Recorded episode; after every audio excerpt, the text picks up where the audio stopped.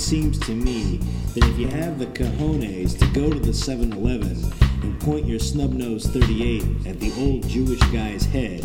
or that poor middle aged Hindu, or that Puerto Rican kid from down the street, let's have our stereotypes. If you have the cojones to go in, point the gun, grab the $25 from the till, and run off into the night, only to get pinched two hours later and face 25 to life,